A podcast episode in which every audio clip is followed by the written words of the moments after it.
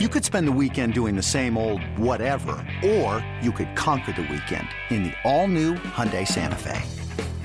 Visit HyundaiUSA.com for more details. Hyundai, there's joy in every journey. The White Sox get to work early in Toronto on Friday as Jose Abreu steps up against Joe Biagini with two men on. Hanson with a good lead from second. Cabrera at first and the 3 0, swinging a high fly ball to right. Is going to send the right field of Bautista to the track at the wall. It's off the wall for extra bases. That's going to score two.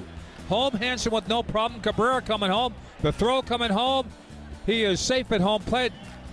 Abreu has a triple. That was an absolute terrible play in right field by the veteran outfielder Bautista. Absolutely no reason to get that close to the wall on the ball that hit high off of it and allow two runs to score and a man to get to third base. That was on the outer half, partner, and he brought the ball up thigh high, and he didn't miss a stitch on it. Well, you said he was probably swinging. Sure enough, why wouldn't he be? Are you going to get a better pitch to hit than that? The, yeah, they go. There's a swing and a high fly ball, deep right center field off the bat of Melky Cabrera. And that ball one hops off the wall in right center. That's going to get the pair home that we're on. Cabrera has a two-run double. Sox add on. They now lead six nothing here in the second. That was a missile to right center field. Yes, he perfectly split the gap. Nobody was getting to that one, and it looked like, uh, especially Bautista, he took off on a journey saying, I'm never going to get there. I'm just going to go pick this up off the ground and throw it back in.